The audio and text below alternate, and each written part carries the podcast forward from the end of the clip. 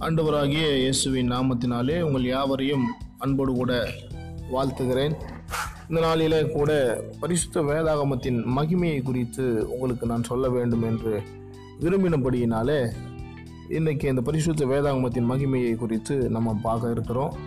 பரிசுத்த வேதாகமத்தை குறித்த அந்த மகிமையை வேதத்தில் இருக்கிற மகத்துவத்தையும் வேதத்தில் இருக்கிற அதிசயத்தையும் வேதத்தில் இருக்கிறதான அறிவியலையும் வேதத்தில் இருக்கிற சரித்திரத்தையும் வேதத்தில் இருக்கிற பொக்கிஷத்தையும் நம்ம பேசினா பேசிக்கிட்டே இருக்கலாம். ஆனால் இன்றைக்கி ஒரு குறிப்பிட்ட காரியத்தை மட்டும் நான் உங்களுக்கு சொல்லி இதை நான் முடிக்க விரும்புகிறேன்.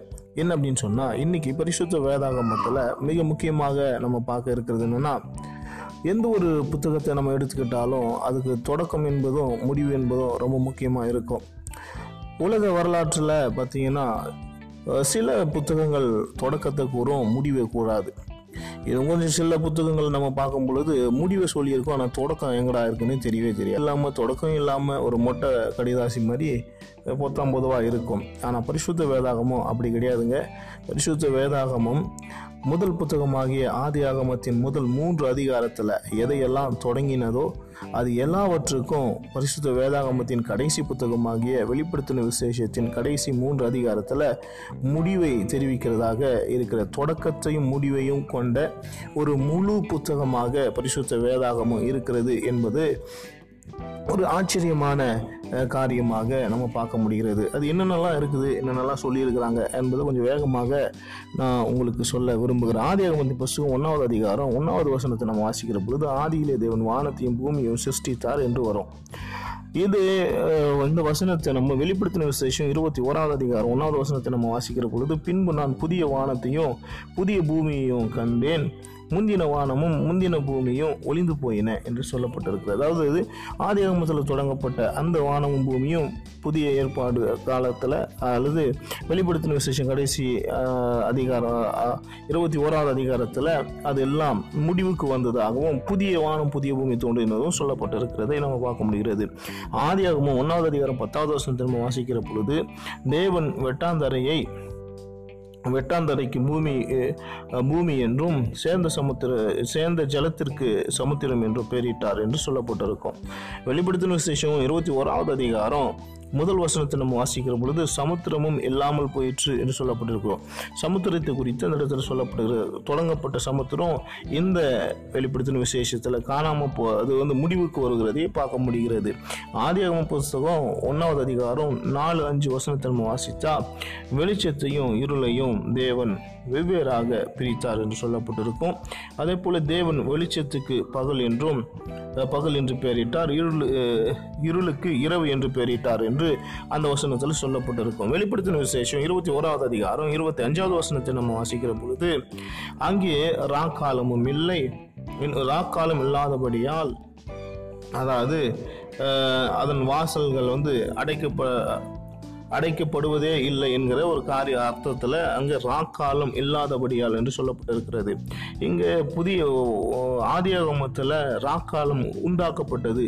ஆனால் வெளிப்படுத்தின விசேஷத்தில் அந்த ராக்காலம் முடிவுக்கு வருகிறதை பார்க்க முடிகிறது.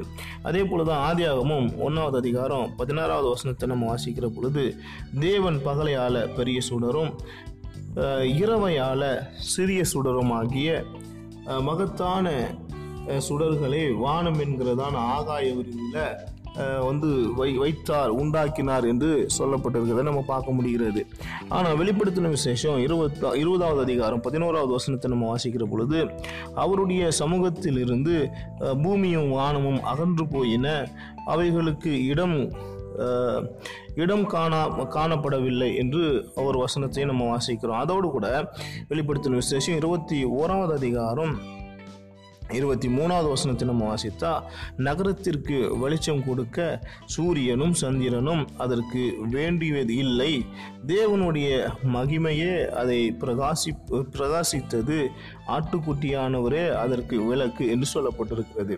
அப்போ இங்கே சூரியனுக்கும் சந்திரனுக்கும் ஒரு முடிவை வெளிப்ப வெளிப்படுத்தின விசேஷம் கொடுக்கிறத நம்ம பார்க்க முடிகிறது. ஆதியாகமத்தின் புஸ்தகம் ரெண்டாவது அதிகாரம் பதினேழாவது வசனத்தை வாசித்தா அதை அதாவது நன்மை தீமை அளிக்க நன்மை தீமை அளிக்கத்தக்கதான அந்த விருட்சத்தை குறித்து சொல்கிறாங்க நீ புசிக்கும் நாளில் சாகவே சாவா என்று கட்டளை கொடுக்கப்படுகிறது. மரணத்தை குறித்து அங்கே வந்து ஒரு தொடக்கம் வந்து அங்கே இருக்கிறது சொல்லப்படுகிறது. ஆனால் வெளிப்படுத்தின விசேஷம் இருபத்தி ஓராவது அதிகாரம் நாலாவது வசனத்தை நம்ம வாசித்தா இனி மரணம் இல்லை என்று சொல்லப்பட்டிருக்கிறது. அதோடு கூட அது துக்கம் இல்லை அலறு அலறுதலும் இல்லை வருத்தந்தினவைகள் எல்லாம் ஒளிந்து போயின என்ற ஒரு வார்த்தையும் அதில் பயன்படுத்தப்பட்டிருக்கிறதையும் நம்ம பார்க்க முடிகிறது. ஆதி ஆதியாகமத்தின் புஸ்தகம் மூன்றாவது அதிகாரம் பதினாறாவது வசனத்தை நம்ம வாசித்தா தேவன் அதாவது உன்னுடைய வேதனையையும் உன்னுடைய வேதனையை மிகவும் பெருக பண்ணுவேன் என்று சொல்லியிருக்கிற அந்த ஒரு சாபத்தை வந்து நம்ம பார்க்க முடிகிறது. வெளிப்படுத்தின விசேஷம் இருபத்தி ஓராவது அதிகாரம் நாலாவது வசனத்தை நம்ம திரும்பி வாசித்தோம்னா இனி அலறுதலும் இல்லை வருத்தமும் இல்லை என்கிற அந்த வார்த்தை வந்து எல்லா வருத்தத்துக்கும் அலறுதலுக்கும் வேதனைக்கும் முடிவு வந்து அந்த இடத்துல சொல்லப்பட்டிருக்கிறதை நம்ம பார்க்க முடிகிறது. அதே போல் வெளிப்படுத்தின விசேஷம் மூன்றாவது அதிகாரம் ஏழா சாரி ஆதியாகமத்தின் புஸ்தகம் மூன்றாவது அதிகாரம் பதினேழாவது வசனத்தில் பூமி உன்னிமித்தம் சபிக்கப்பட்டிருக்கும் அப்படின்னு சொல்லி சொல்லியிருப்பார். ஆனால் வெளிப்படுத்தின விசேஷம் இருபத்தி ரெண்டாவது அதிகாரம் மூணாவது வசனத்தில் சொல்லுகிற பொழுது இனி ஒரு சாபமும் இராது என்று அந்த சாபத்தினுடைய முடிவு வந்து அந்த இடத்துல சொல்லப்பட்டிருக்கிறத பார்க்க முடிகிறது. ஆதிகம புஸ்தகம் மூன்றாவது அதிகாரம் ஒன்றுலேருந்து நாலு வரைக்கும் உள்ள வசனங்களில் சாத்தான் வந்து இந்த பூமியில் மனுகுலத்தை வந்து வஞ்சிக்கிற ஒரு சம்பவம் வந்து சொல்லப்பட்டிருக்கும்.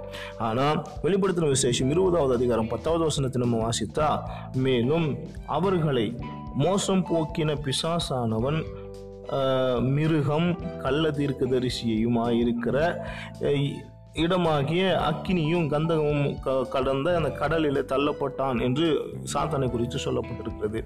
பூமியில மனிதனை வஞ்சிக்கிறவனாக இருந்தவன் வெளிப்படுத்தின விசேஷத்தில் அவன் வந்து நரகத்தில் தள்ளப்பட்டு அவனுக்கு ஒரு முடிவு உண்டாக்கப்பட்டதையும் இடத்துல சொல்லப்படுகிறது. நம்ம பார்க்க முடியுது. ஆதியாகமத்தின் புஸ்தகம் மூன்றாவது அதிகாரம் இருபத்தி ரெண்டுலேருந்து இருபத்தி நாலு வரைக்கும் உள்ள வசனங்களை நம்ம வாசித்தா ஜீவ விருட்சத்தின் கனியை வந்து புசிக்காதபடிக்கு ஆதாமுக்கும் ஏவாளுக்கும் ஏதேன் தோட்டத்தில் இருந்து அவர்களை வந்து விரட்டடிக்கப்பட்ட ஒரு சம்பவம் வந்து சொல்லப்பட்டிருக்கும். ஆனால் வெளிப்படுத்தின விசேஷம் இருபத்தி ரெண்டாவது அதிகாரம் ரெண்டாவது வசனத்தை நம்ம வாசிக்கிற பொழுது நகரத்தின் வீதியின் மத்தியிலும் நதிகளின் இரு கரைகளிலும் பன்னீர் விருட்சங்களா விருட்சங்களை தரும் ஜீவ விருட்சம் இருந்தது.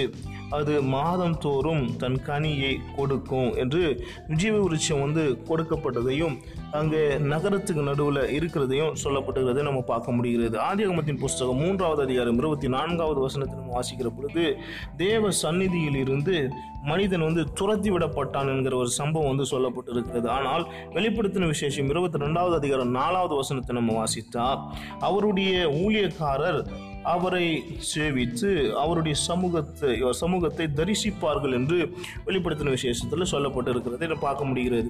ஆதியாகமத்தின் புஸ்தகம் இரண்டாவது அதிகாரம் பத்தாவது வசனத்தை நம்ம வாசித்தால் மனிதனுடைய முதல் குடியிருப்பு ஒரு ஆற்றங்கரையில் வந்து இருக்கிறத வந்து சொல்லப்பட்டிருக்கிறத பார்க்க முடிகிறது. வெளிப்படுத்தின விசேஷம் இருபத்தி ரெண்டாவது அதிகாரம் ஒராம் முதல் வசனத்தை நம்ம வாசித்தா மனிதனுடைய நித்திய வீடும் ஒரு நதிக்கரையில தான் அந்த நதிக்கு பக்கத்தில் இருக்கிறதா தான் அந்த வசனம் வந்து சொல்லுகிறதையும் நம்ம பார்க்க முடிகிறது.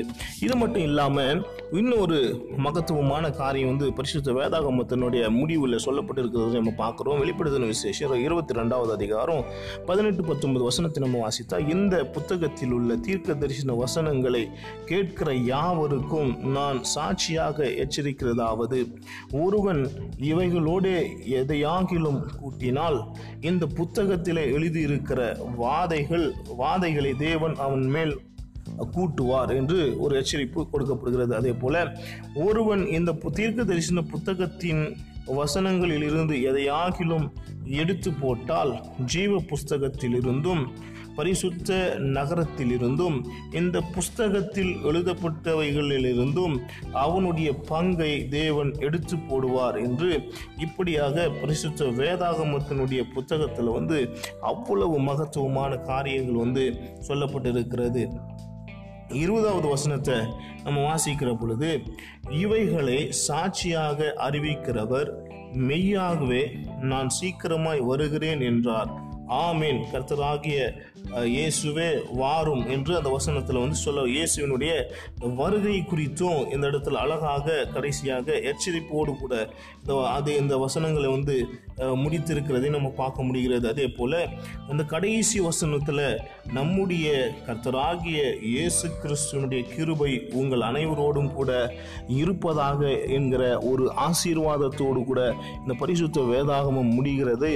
ரொம்ப அழகாக நேர்த்தியாக சொல்லப்பட்டிருக்கிறது. நம்ம பார்க்க முடிகிறது. இவ்வளவு மகத்துவமான வேத புத்தகம் எப்படி தொடங்கப்பட்டதோ அதே போல எப்படி முடிவுக்கு கொண்டு வரப்பட்ட மதிக்கு பரிசுத்த ஆவியானவர் தம்முடைய பரிசுத்த வான்களை கொண்டு எழுதியிருக்கிறதை நம்ம பார்க்கிற பொழுது உண்மையாகவே இந்த பரிசுத்த வேதாகமத்தை போன்ற ஒரு வேத ஒரு ஒரு புத்தகம் இந்த உலகத்திலேயே இல்லை என்பதை ஒப்புக்கொள்ள ஒப்பு- ஒப்புக்கொள்ள வேண்டும்.